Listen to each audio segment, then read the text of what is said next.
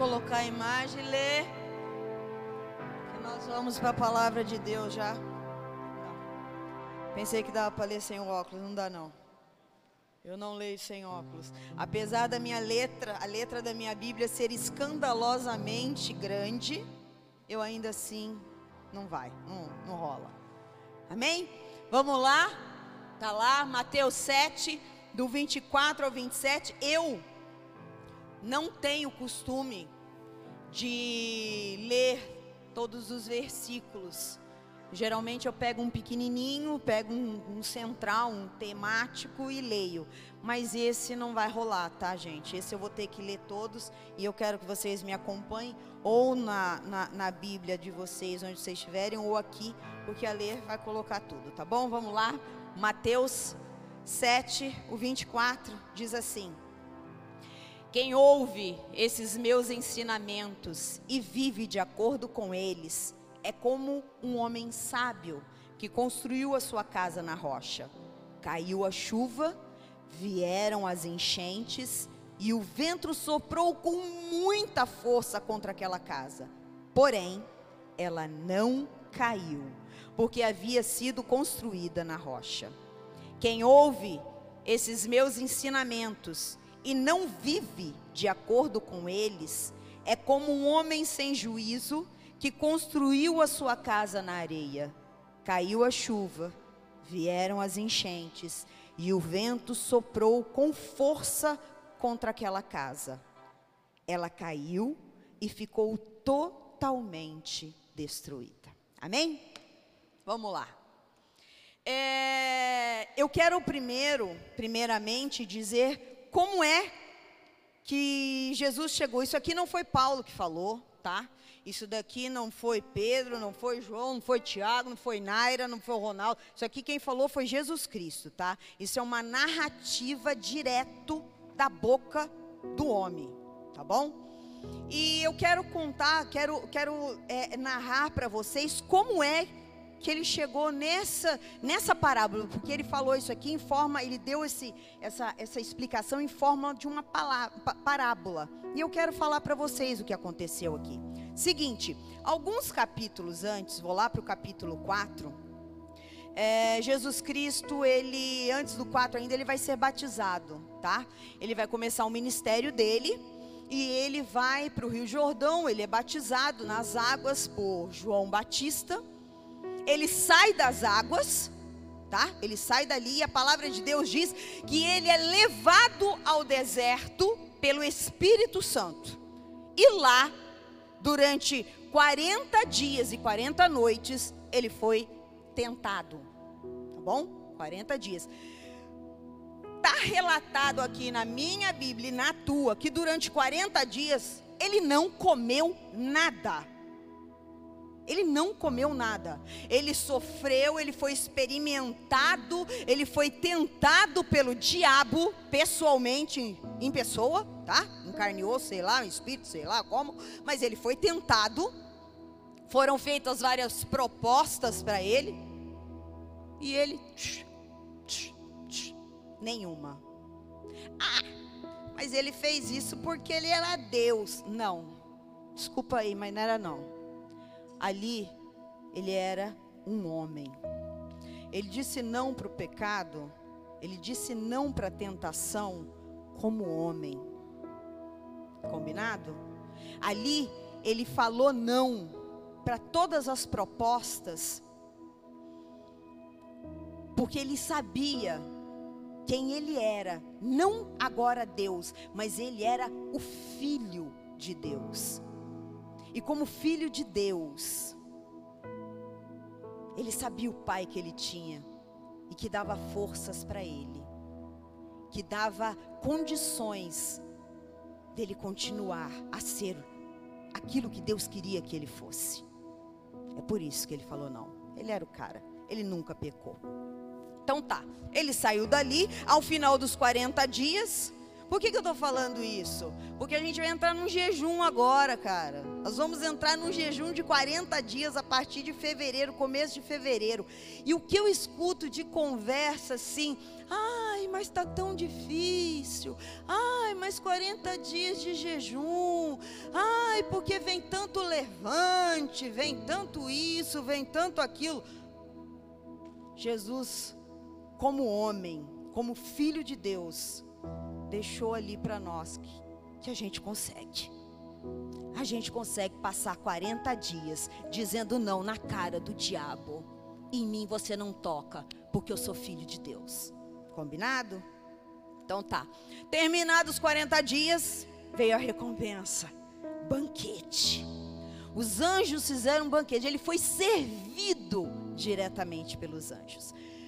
Comeu, se fartou, matou o, o, o que estava matando ele, que era a fome.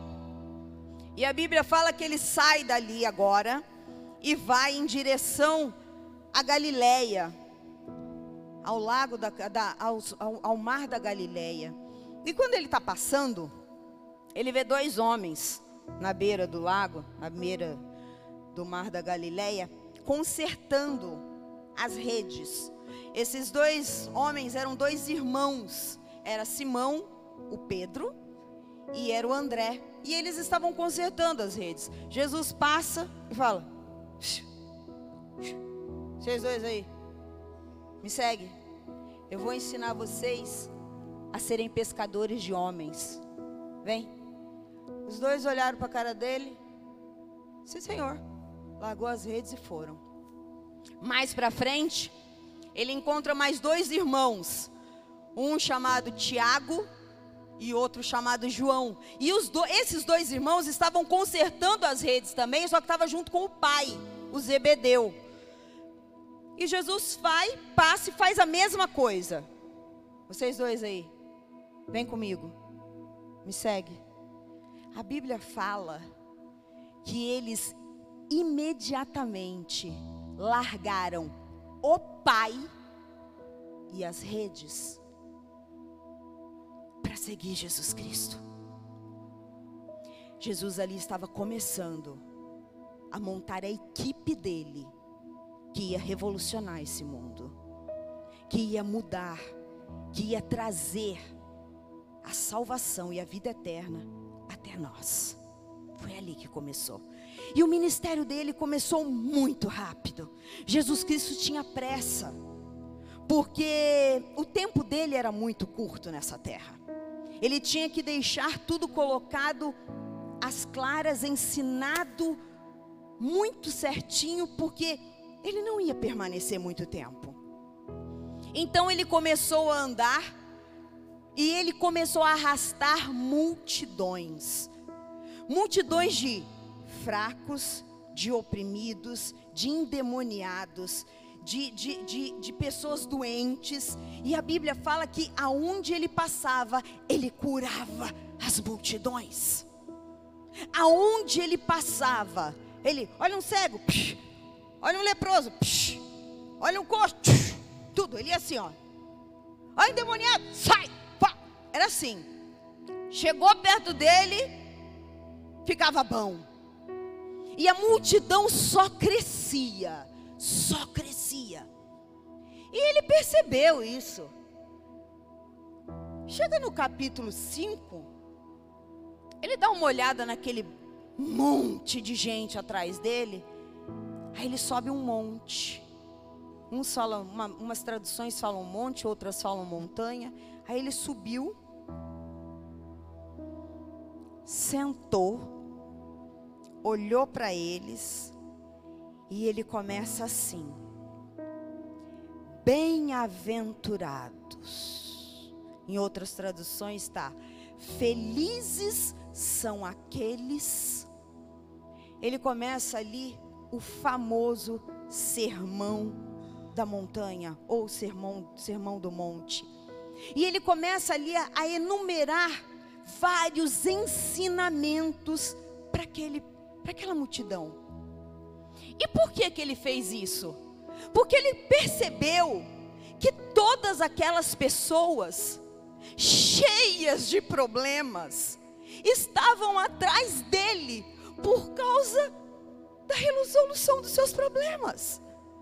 Uns queriam uma cura, outros queriam uma libertação, outros queriam um trabalho, outros queriam casamento, sabe-se lá, né? Mas todos queriam a resolução de alguma questão. E Jesus ficou preocupado ali. Realmente ele ficou preocupado. Porque aquelas pessoas estavam voltados os seus olhos somente para questões dessa vida, do agora, desse tempo, da solução das suas coisas, da sua vida. E Jesus, Jesus estava preocupado era com a morte deles. Para onde a alma deles iria? O corpinho estava tudo bem, saradinho, e a alminha? Para onde que ia? Porque problemas, deixa eu falar uma coisa para vocês. Os problemas sempre vão ter. É isso que Jesus estava tentando mostrar para eles, gente.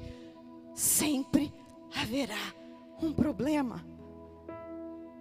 Na palavra de Deus diz que Cada dia tem o seu mal, cada dia tem a sua preocupação. Então eu resolvo o seu problema hoje, eu te curo hoje. Mas e se vier o amanhã? E se vier o problema de amanhã? Se você não tiver alicerçado no lugar certo, construído a tua casa do jeito certo, tu vai tombar.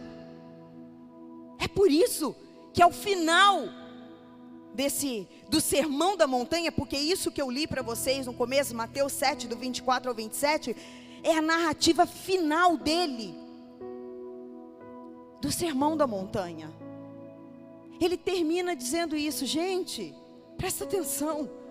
Se vocês colocarem em prática aquilo que eu estou ensinando, pode vir a chuva que for pode vir a tempestade que for, pode vir enchente, pode ser o. Não interessa. Vocês não vão cair. Vocês não vão ser derrubados. Porque vocês construíram a casa no lugar certo. Detalhe. Pode ler lá aonde eu olhei para vocês, vocês leram comigo. Quem constrói não é Deus, é você. Eu sou o responsável pela construção. Eu sou o responsável de botar os ensinamentos dele em prática. Ele me ensina, mas a decisão de praticar aquilo ou só de ouvir é minha. Ele não tem responsabilidade nenhuma nisso. Por isso que ele fala: se vocês construírem a casa de vocês. Nessa, nessa, nesse sermão do monte, ele dá vários ensinamentos, vários. E eu orando, eu falei, Deus, não tenho tempo, não tenho, eu tenho, o meu, meu relógio corre mais rápido que não sei o que, entendeu? Mais rápido que o papaléguas. Eu não tenho tempo de explicar, de ensinar, de, de fazer uma, um, uma explicação mais minuciosa em cima de cada um dos tópicos do Sermão do Monte. Não vai rolar. Então eu preciso assim fazer um bem bolado sim, básico. Aí Jesus falou assim para mim: "Eu vou te dar três materiais, três tópicos, três materiais que se os meus filhos, você, meus filhos, minhas filhas, construírem com esses três materiais, pode vir o que for que nada vai abalar vocês. Porque eles são três materiais que praticamente resume o meu sermão. E é isso que eu quero deixar para vocês. Esses três materiais. Vamos entender que esses materiais são para construir algo, construir uma casa, construir um alicerce, você precisa de materiais, né? Cimento, tijolo, ferro, pedra, areia Então vamos dizer que esses materiais, isso que eu estou falando para você, são esses materiais para construir. Primeiro material.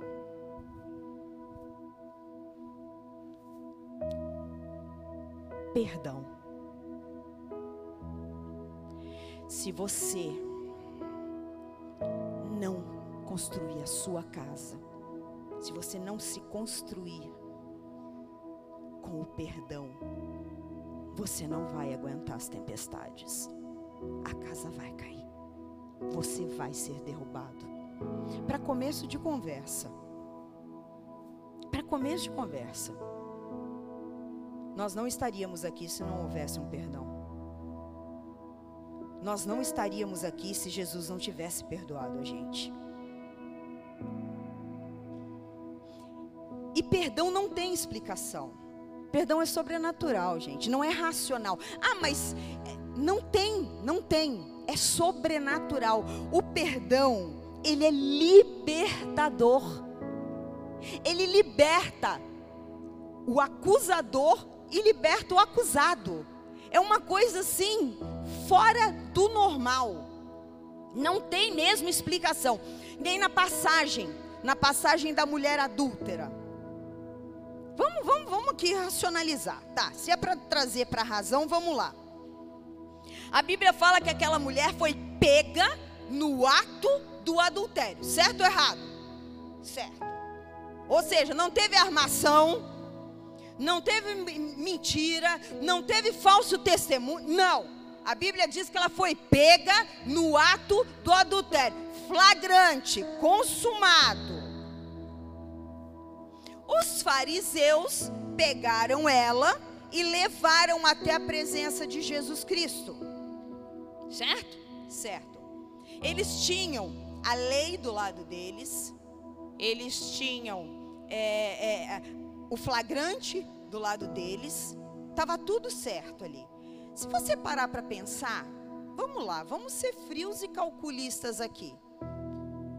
Os fariseus estavam acusando ela de adultério e queria que houvesse um castigo, que houvesse uma punição para ela, porque ela fez algo errado. Eles estão certos ou eles estão errados em requerer justiça e juízo? Racionalizando. Estão certo ou estão errado? Não tava ela não estava pegando, não foi pega em adultério? O que que, o que, que os fariseus estavam falando de, de, de, de ruim ali? Estava inventando alguma coisa? Não. Mas como eu disse para vocês, o perdão, ele não tem lógica. Jesus Cristo olha na cara de cada um deles e fala: acusadores, se qualquer um de vocês não tiver pecado, pode atirar a primeira pedra. Eu não posso atirar pedra no telhado do vizinho se eu tenho telhado de vidro. Eu sou pecadora. Então eu não posso apontar o dedo. Eu não posso acusar. Eu não posso querer fazer justiça com as minhas próprias mãos. E era o que os fariseus estavam tentando fazer. Em nome da lei, em nome da verdade, eles vestiram uma couraça ali, a túnica dos homens justos, que são cheios de moral, e não aceitavam que aquela mulher não fosse esmagada pela justiça deles, coração duro coração de pedra, rancoroso, irado. E quando Jesus fala para eles que eles não têm motivos para fazer o que eles queriam fazer, porque eles também já pecaram, Jesus Cristo ali liberta aquela mulher da acusação e liberta eles de serem acusadores, porque ali Jesus racha o coração de pedra deles e faz, faz eles entenderem quem eles são. fazem eles olharem no espelho e ver a sua imagem distorcida nessa falsa moralidade que nós nos escondemos durante tantos anos, porque é mais fácil falar dele do que olhar a mim. É mais fácil eu apontar o cisco no teu olho que olhar a trave no meu. O perdão, ele é libertador. Quando ele olhou para aquela mulher, ele viu que não tinha mais ninguém em volta, só as pedras. Aí ele olhou para aquela mulher e perguntou: Cadê os teus acusadores? Todos foram embora, não sobrou nenhum. Aí ele fala: Eu também não vou te acusar, eu posso. Porque eu não tenho pecado. Eu posso atirar pedra em você. Mas eu escolhi te perdoar. Eu escolhi o perdão. Teve uma vez, eu era da tradição ainda, e a gente pastoreava a igreja e tinha uma pessoa lá que fez muito mal para mim. Mas fez muito, muito, muito mal para mim. Eu fiquei assim devastada. E o meu coração endureceu. Confesso para vocês, já era pastora? Já. Já era pastora. Meu coração ficou igualzinho de um fariseu. Uma pedra. Não que eu fosse muito diferente de fariseu, porque eu estava bem próxima deles mesmo. Mas o meu coração empedrou de uma tal forma. E eu me lembro que eu orava, eu buscava Deus. Ela, essa pessoa até saiu da igreja. Eu orava, eu buscava Deus e não conseguia. Eu não encontrava. Eu falava assim, Jesus, você mora dentro de mim, mas ele não estava dentro de mim. Ele não estava. E eu falei, o que? Eu comecei a questionar. Por que Deus? Eu faço tanta coisa. Eu oro, eu jejuo, eu faço, aconteço. E eu cuido. Eu, é, né? Comecei a vomitar todas as, as, minhas, as minhas atividades né? pastorais. Oh, yeah. Jesus, Jesus olhou para minha cara assim e não falou nada. Silêncio total. Iceberg. Falei, não, tem alguma coisa de errado, tem alguma coisa de errado, tem alguma coisa de errado.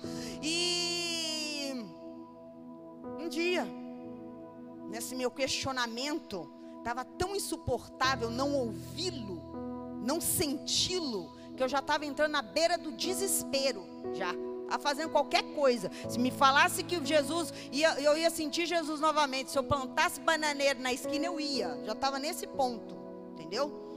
E eu orando assim, orando, orando, aí eu já, já naquela, naquela fúria, já estava furiosa, já orando, eu só escutei assim: perdoa ele. Ele quem? Não estou sabendo de nada. Não estou sabendo de nada. E continuei. Para de questionar e perdoa ele. Eu volto se você perdoar. É mais fácil plantar bananeira. Não. Hum? Não. Aí comecei. Fez isso, fez isso, fez isso, fez isso, fez isso, fez isso. Espera aí que falta dedo. Fez isso, fez isso. Perdoa. Eu respirei bem fundo. Mas eu, às vezes eu acho que eu sou meio, meio louquinha. Porque eu dei uma peitada em Deus. Eu dei. Eu falei assim, então tá. Se você me der, olha só. É, não, é louca da cabeça. Toma um tiro, pá, ali, eu tomo um raio na cabeça já resolve o problema. Eu, se fosse Deus, dava um raio na minha cabeça, mas tudo bem. Assim, me dá só um motivo. Não precisa muito, não. Eu te dei milhares a não perdoar. Me dá um para perdoar. Se me der um, eu perdoo agora. Me sentindo, me achando. Jesus virou e falou assim: porque eu te perdoei.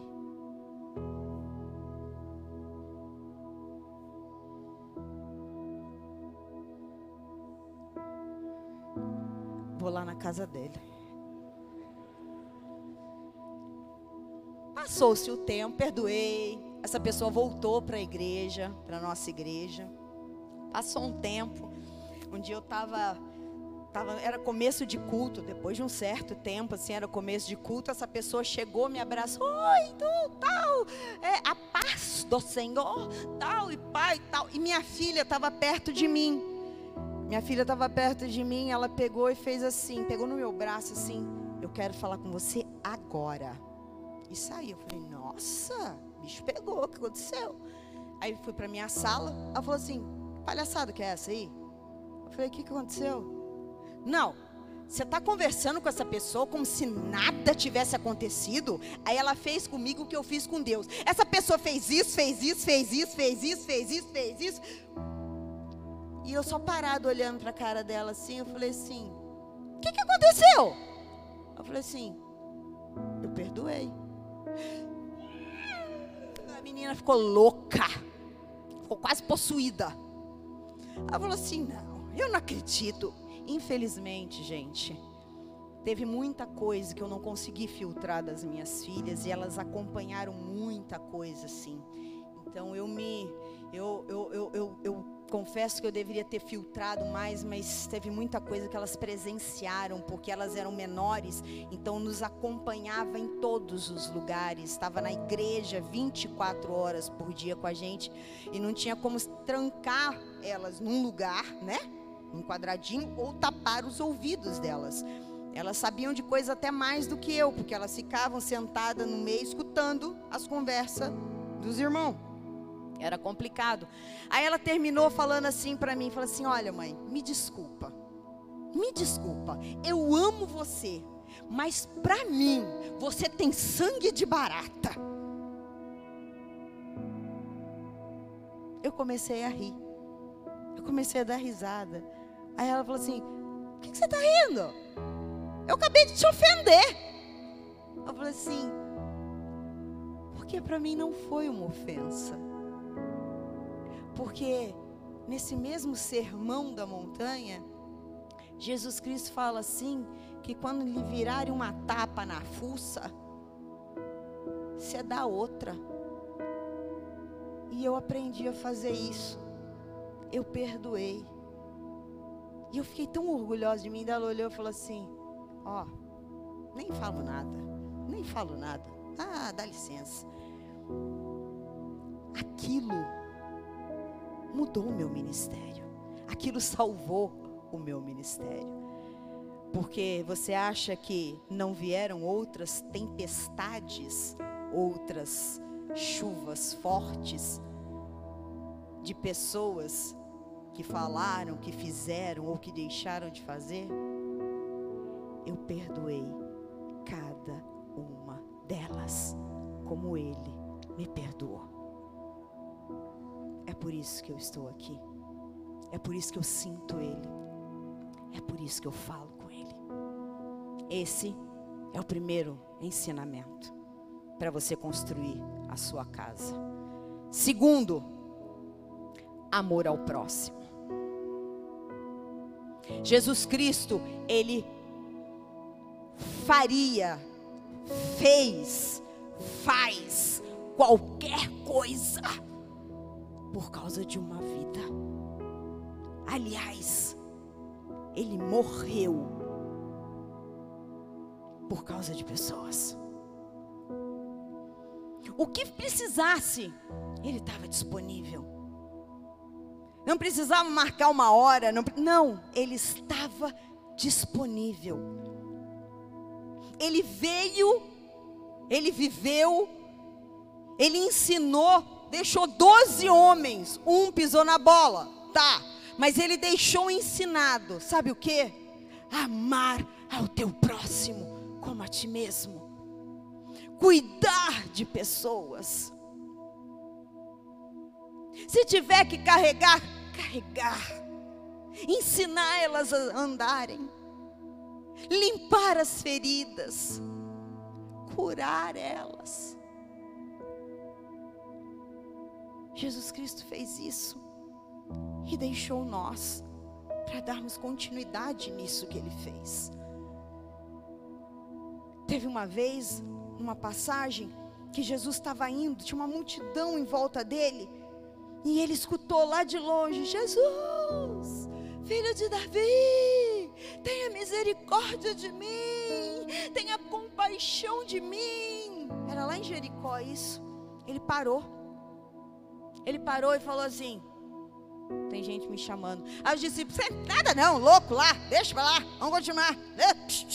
Vamos continuar. Jesus, vai lá buscar ele. Jesus parava qualquer compromisso por causa de uma vida, para cuidar de alguém. Qualquer coisa ele fazia. E ele chamou, trouxeram aquele homem.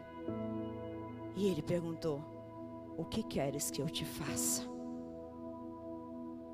E ele curou aquele cego. E ele ensinou a gente a fazer isso dar vista aos cegos, curar os enfermos.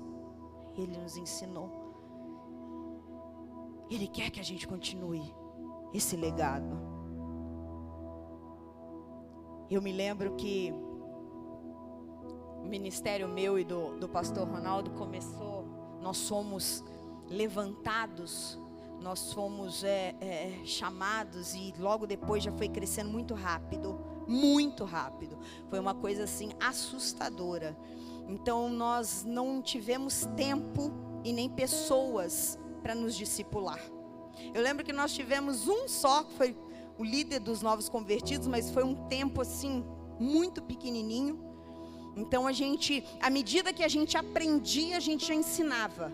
Aprendia, já, já, já, já ensinava nós não tivemos tempo de ser discipulados, de ser cuidados. A gente já foi jogado já, vai, vai cuidar, vai fazer. E eu me lembro que um dia eu estava tava nos meus pensamentos, pensando muito, nas minhas orações, estava assim, né? Pensando. E eu falei para Deus assim, falei assim: "Poxa, Jesus, o senhor podia pegar assim, né? Só assim, de repente, aliviar um pouco. É uma correria tão louca. É um negócio assim, ó, incessante, incansável, estressante, porque, cara, deixa eu falar uma coisa para vocês. Pastorear a igreja na visão tradicional é muito, muito desgastante. Você tem que fazer tudo. Você faz tudo, cara. Você lava, passa, cozinha, chuta pênalti, bate escanteio, assovia, chupa cana. Você faz tudo. Tudo. Só tem você. Não tem ninguém para fazer. O, mas e o povo da igreja? O povo da igreja está assim, ó. Querendo mamar. E você tem que dar uma mamadeira com a mão, dar com a outra, dar com a outra peça, fica desse jeito. E aí de você se não fizer uma visita. O pastor não me visitou. Ah, Jesus. Vou ter que fazer clone meu agora. É sério, é muito complicado. Tem gente saía da igreja porque o pastor não cumprimentou. Hum. Passou por mim, não me deu a paz do Senhor. Cara, né? Difícil. E nesse tumulto, nesse turbilhão, eu peguei e estava pensando, falei assim, Jesus, seguinte, eu sei que o Senhor chamou para cuidar, para amar o próximo, tem que cuidar assim e tal, mas. E de mim? Quem é que cuida de mim? Porque eu não fui cuidada, não fui discipulada, não. Não tinha ninguém para chorar, não. Tinha um líder para ficar lá atrás de mim, ligando para mim, batendo um celular para mim, dizendo como que você está. Você está fazendo? Você está bem? Você quer eu vou aí? Você, você, não, tinha não. Tinha não. Supervisor? O que, que é isso? Chaqueta. Não tinha nada não. E eu falei para Deus, falei, Deus, se eu quer mesmo que eu cuido dos teus, é essa chamada, porque é chamada de pastor, né? Então tá. Isso aí. Mas e aí? Quem cuida de mim? Você não vai colocar ninguém para levantar uma pessoa assim para cuidar? Eu preciso de alguém cuidando de mim. Aí Deus falou assim: Vou pôr. Vai. Vou colocar. Já, vou colocar alguém para cuidar de você. Agora, nesse exato momento. Jesus é debochado, tá? Comigo ele é. Eu olhei assim. Agora? Cadê? Eu. Serve? Ele é debochado. Vem. Você cuida dos meus. E eu cuido de você. Estamos entendidos ou precisa de mais alguém? Serve eu? É o suficiente para a senhora? Eu apanho, cara. Vocês não têm noção nas conversas que eu tenho com ele, o tanto que eu tomo de lambada. Mas eu gosto. Eu gosto. Gente, a gente criou esse hábito de se cutucar assim. E eu entendi que se eu cuidar das coisas dele, cuidar dos dele,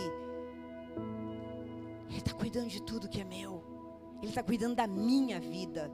Então eu não tenho tempo para ficar, ah, céus, ó a vida. Não, não, ele está ali. Pode vir o vento que for, ele está ali. Pode vir a tempestade maior, tsunami. Estou aqui, filha, e não te largo e não te deixo por nada. Para mim é o suficiente o suficiente. E o terceiro e último material para você construir a sua casa na rocha e não deixar que nada te abata, porque não vai.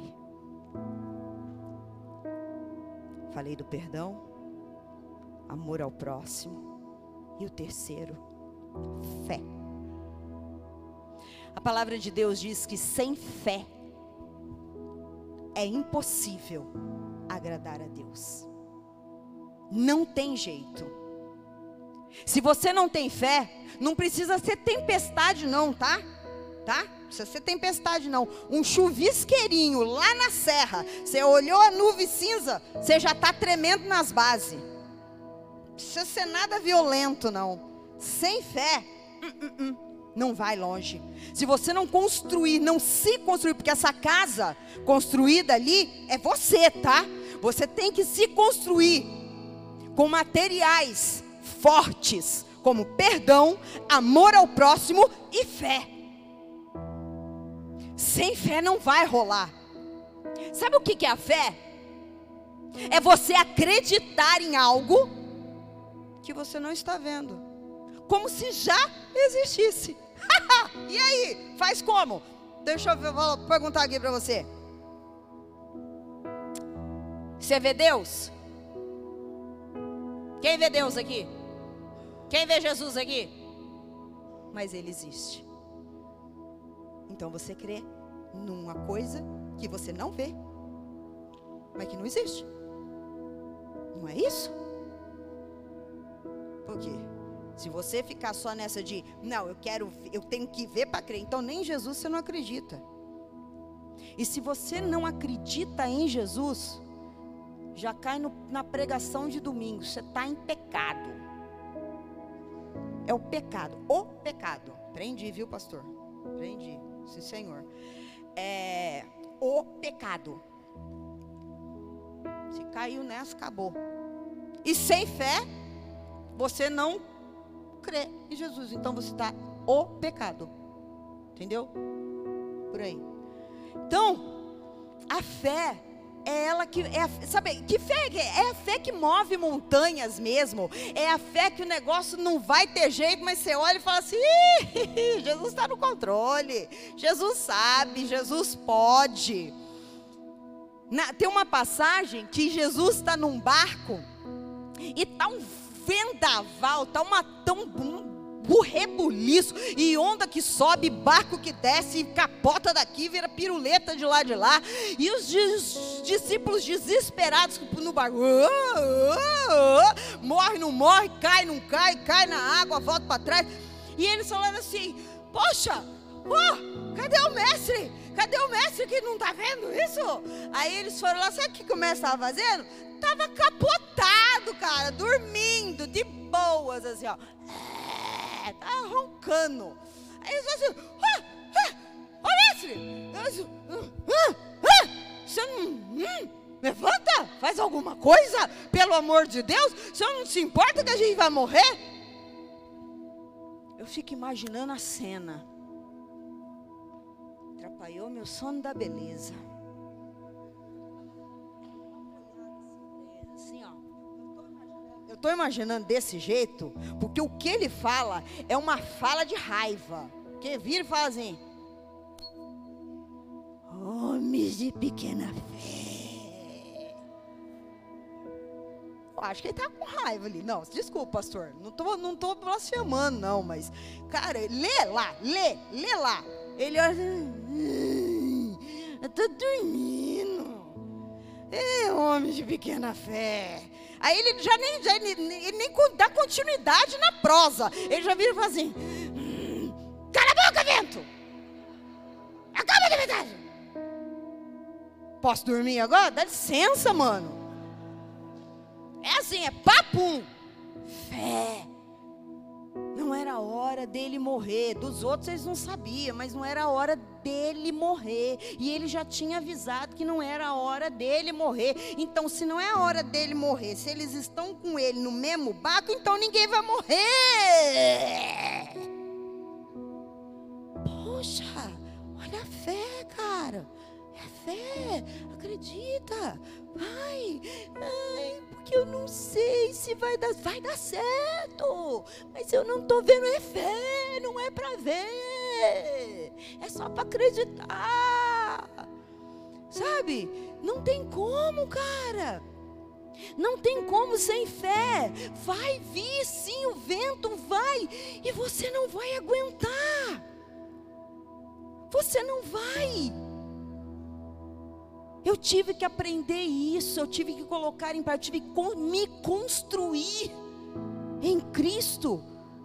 Com essas três coisas. Tem muitas outras, mas essas três foram a base do meu alicerce. Porque veio muito vento e muita tempestade. Eu vou contar uma tempestade que veio, que eu tive que botar minha fé em, em vigor, em prática. As minhas filhas, as minhas duas filhas, a diferença de idade delas, deixa eu só ver que horas são, só um minuto, pastor. Cegado. Noite é uma criança. É, deixa eu falar. Vem cá comigo, ele, ele, ele, vai, ele acaba às nove? Não, então vem cá comigo, fica só mais um pouquinho aqui nós. Então, é, as minhas filhas, elas têm diferença de idade de seis anos, tá? As minhas duas filhas. Porque eu quero, porque eu quis? Não tá? Já vou respondendo. Não. Por mim, era no máximo dois anos de diferença. Mas o meu marido, que tem participação direta, né, na reprodução, não queria. É, tinha outras coisas na, na, fila do pão, entendeu? Que estava na frente da, da, da, de uma segunda é, maternidade. Então não, então a gente foi adiando, foi adiando, foi adiando, foi adiando, até que aconteceu. Quando aconteceu, a minha filha nasceu, a minha mais nova nasceu, e eu trabalhava numa creche. Saí de licença, maternidade, tudo. Quando eu voltei, ela voltou comigo. E a minha filha nasceu muito doente. Muito doente. Ela nasceu com a imunidade muito baixa. E nasceu com um problema digestivo e um problema no intestino. Ou seja, ela tudo que ela mamava, tanto leite materno quanto na creche tinha que tomar também leite de, de um pó, sei lá o que, que era o leite que estava lá. Tudo ela botava para fora. Tudo que ela, tudo que ela ingeria, ela ficava no máximo três minutos no estômago. ela já começava a fazer assim e colocava tudo para fora. E as fezes dela eram líquidas. Ela nunca tinha é, é, feito fezes solidinhas. Não, tudo líquida. Então, quando eu falo líquida, é líquida mesmo, tá? É líquida, água. E era desesperador aquilo. Era desesperador. Um dia eu levei ela no, no veterinário, misericórdia. Não veja isso, filha. Desligue agora o Facebook, o Facebook lá, Face. Aí eu levei ela no pediatra. Ai, Jesus, ela não vai perdoar eu. É, perdoa, ensina ela a perdoar. Então, eu levei ela no, no pediatra. E o pediatra falou assim: Mãe, seguinte. Sua filha não dá para ficar mais na creche. Porque eu trabalhava lá, então eu levava ela comigo. Ela ficava em outra salinha. Mas a minha diretora, ela é tão excepcional que ela me colocou para trabalhar na sala da minha filha. Então eu ficava com a minha filha o dia inteiro. Trabalhava cuidando da minha filha. Tudo bem. E eu falei, ela falou, ele falou assim: olha, não dá mais para sua filha continuar na creche. É, você tem duas opções, te dou duas opções. Primeira, larga o trabalho, larga seu serviço e vai cuidar da sua filha. Fácil, né? Médico rico. Segunda opção, trabalha muito, tira ela da creche e com o teu salário pague uma babá para tomar conta dela em casa. Gente, eu ia trabalhar para pagar o, o, salário que eu pegasse aqui, eu ia dar aqui para babá. Não ia dar certo. Não ia ter condição. E um dos motivos pelos quais eu demorei seis anos para engravidar foi justamente a parte financeira. Porque nós queríamos estar estabilizados para poder dar condições de ter dois filhos. Esse negócio, ah, vou ter um filho. Não, não é assim lá. O bonde não anda desse jeito lá na minha casa, não entendeu? É tudo certinho com Deus, tudo certinho. E eu falei assim, eu fui para casa, saí do, do, do pediatra, fui para casa assim, como que eu vou falar isso pro Ronaldo? Como que eu vou falar para ele que eu não posso mais trabalhar? Não tem jeito não, não. Jesus vai ter que dar uma solução. Já era crente, já era crente. Não, Jesus crente do saião e do coque. Hum, vai mexer com a, com a mulher. Aí eu falei assim, não, Jesus vai ter que dar um jeito né? Aí cheguei em casa e falei, Jesus, vai na frente. Acha, vai na frente. Aí eu falei assim, Ronaldo, fui no pediatra. E o pediatra falou isso, isso e isso. Ele ficou, ele, o Ronaldo literalmente ficou assim, ó. Cara de paisagem. Ele não perguntou para mim, não falou, e você vai fazer o quê? O que quer que faça? O que quer que aconteça? Não falou nada. A única, ele ficou olhando para mim assim uns cinco minutos, sim. Eu. Oi? Oi? Acho que ele estava passando na mente dele a planilha econômica. Eu acho que ele estava passando ali as contas do mês na mente dele, né? Quanto que eu contribuía, o que ia sair, o que não ia entrar mais. Ele passou ali, aí ele virou e falou assim: sai do serviço. Nossa, mas esse Jesus é demais mesmo. Não precisa nem dobrar o joelho, cara. Eu tô, eu tô assim com o homem mesmo. E saí do trabalho. Ou seja, eu tomei aquilo que o médico falou para mim, que eu tinha que cuidar da minha filha. E eu acreditei nisso. Levei a ferro e a fogo. Só eu cuidava dela. A menina, se ela fizesse eu já estava lá. Era desse jeito. Eu passava o tempo todo com ela, 24 horas por dia com ela, cuidando dela. Ela saiu, eu tra... ela saiu da creche, eu saí da creche, ela, é, quando eu saí, ela tinha um ano de idade. E eu cuidava dela o tempo todo, era assim, eu é que era a mãe. Tinha que ser eu. Ninguém mais cuidava dela. Ninguém mais tinha condições de cuidar da minha filha. Só eu. Teve uma, aí teve um dia, ela ficou muito doente. Ela já devia, já devia estar com um ano e sete, não, já devia estar uns dois aninhos já, uns dois aninhos. E ela ficou muito doente. Mesmo com todo o cuidado, Deus cercava ela 24 horas por dia. A bichinha não andava nem descalça, andava com duas meias. Você tem uma ideia do negócio. Só faltava usar máscara, né? Na época da Covid, ia botar cinco, ela toca em vez de máscara. É, e ela pegou e ficou muito doente. Muito doente, mas vocês não têm noção. Nasceu umas feridas nela, na boca, por dentro da boca dela, e aqui no pescoço, por dentro do pescoço, não, no esôfago dela. Ela parou de comer. Ela não comia mais nada. Ela não comia, ela não mamava, ela não fazia nada, nada.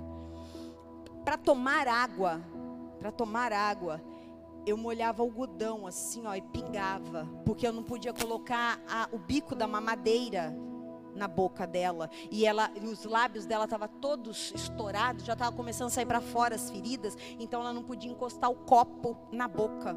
Então eu pingava é, o algodão na boca dela e ela falava assim: aquilo era, era, era, era, era a frase mais dolorosa que eu ouvia. E ela falava assim: mãe, mamãe, mãe, eu tô com fome. Meu Deus do céu. E não, não conseguia, ela não conseguia, ela gritava, urrava de dor. E eu me lembro que a gente era da tradição, na igreja tradicional, e eu recebi um convite para um congresso, tinha muita festividade, círculo de oração, essas coisas, e eu recebi um convite para pregar, já estava agendado, ó, fazia mais de seis meses, eu tinha até esquecido. E chegou para mim, a, a pessoa da igreja, falou assim: está confirmado, irmã? Eu falei, hã? O quê? Então, a irmã que vai fazer o fechamento do congresso do círculo de oração da botinha de fogo. Minha filha doente dentro de casa. Eu olhei. Mas eu já tinha falado para Jesus que eu ia cuidar de pessoas, que eu não, não ia recuar na obra de jeito nenhum, hipótese alguma. Eu falei assim, olhei, conversei com o Ronaldo, Ronaldo, vai, vai.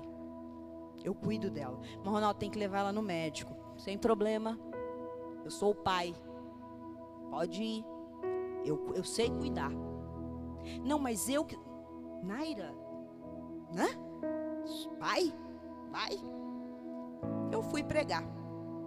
Chegando lá, tá a pregação, antes da pregação, nós, a, é, é, a, gente fica, tem o um altar, 500 cadeiras assim no altar, 500 cadeiras, e eu sentada no primeiro banco assim, acho, na segunda fileira do círculo de oração, esperando chegar a hora deles anunciarem a pregadora, né?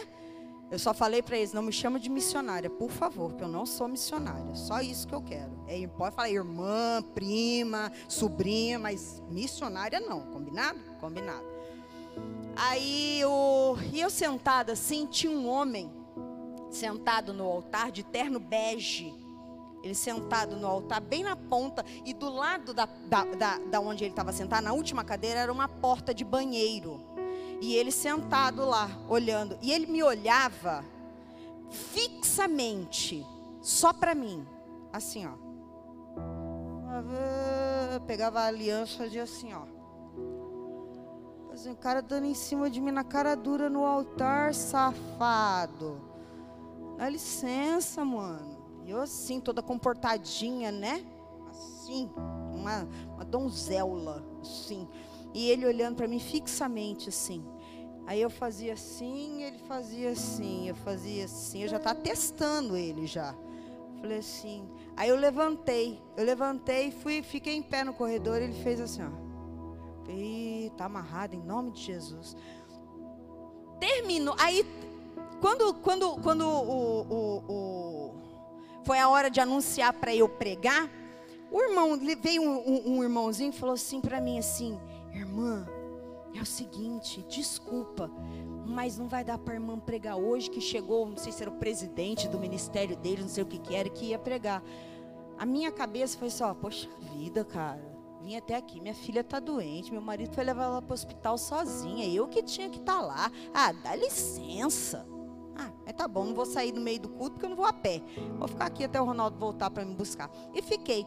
O homem pregou, o que, que ele pregou? Não sei, não faço ideia o que, que ele foi que ele pregou, porque minha cabeça só estava na raiva, na fúria de estar tá ali e não estar tá lá. Terminada a, pregação, é aquele negócio, caiu fogo, né? Tem que cair um fogo. Profecia daqui, chararaia dali e tal, e coisa, e vai. Esse homem do altar, de bege, terno bege, vem vindo na minha direção. Eu, Satanás, está amarrado. Ele parou do meu lado. Eu vou dar uma bifa nesse homem que ele vai, eu quero nem saber se eu vou escandalizar, mas vou rebentar ele na bicuda de salto alto, se ele fala uma gracinha aqui para mim. Sou casada e muito bem casada.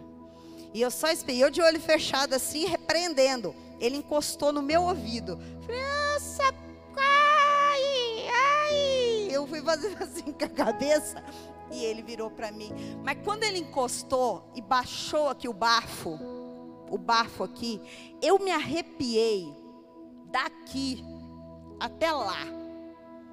E não era um arrepio ruim. Eu falei, não é Satanás. Porque o arrepio é bom. Então não é o capeta.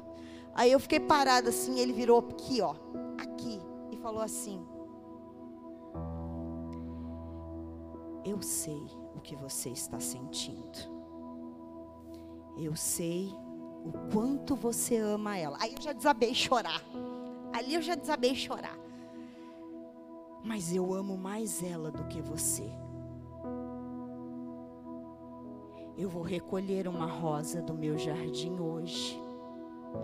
E eu estou te avisando que ela vai para um lugar bem juntinho de mim, porque eu a amo.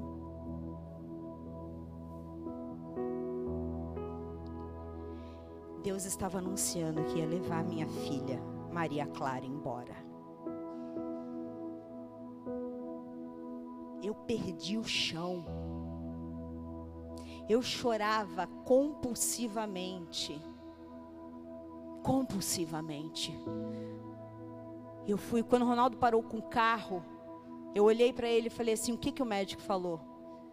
A única coisa que o Ronaldo fez foi.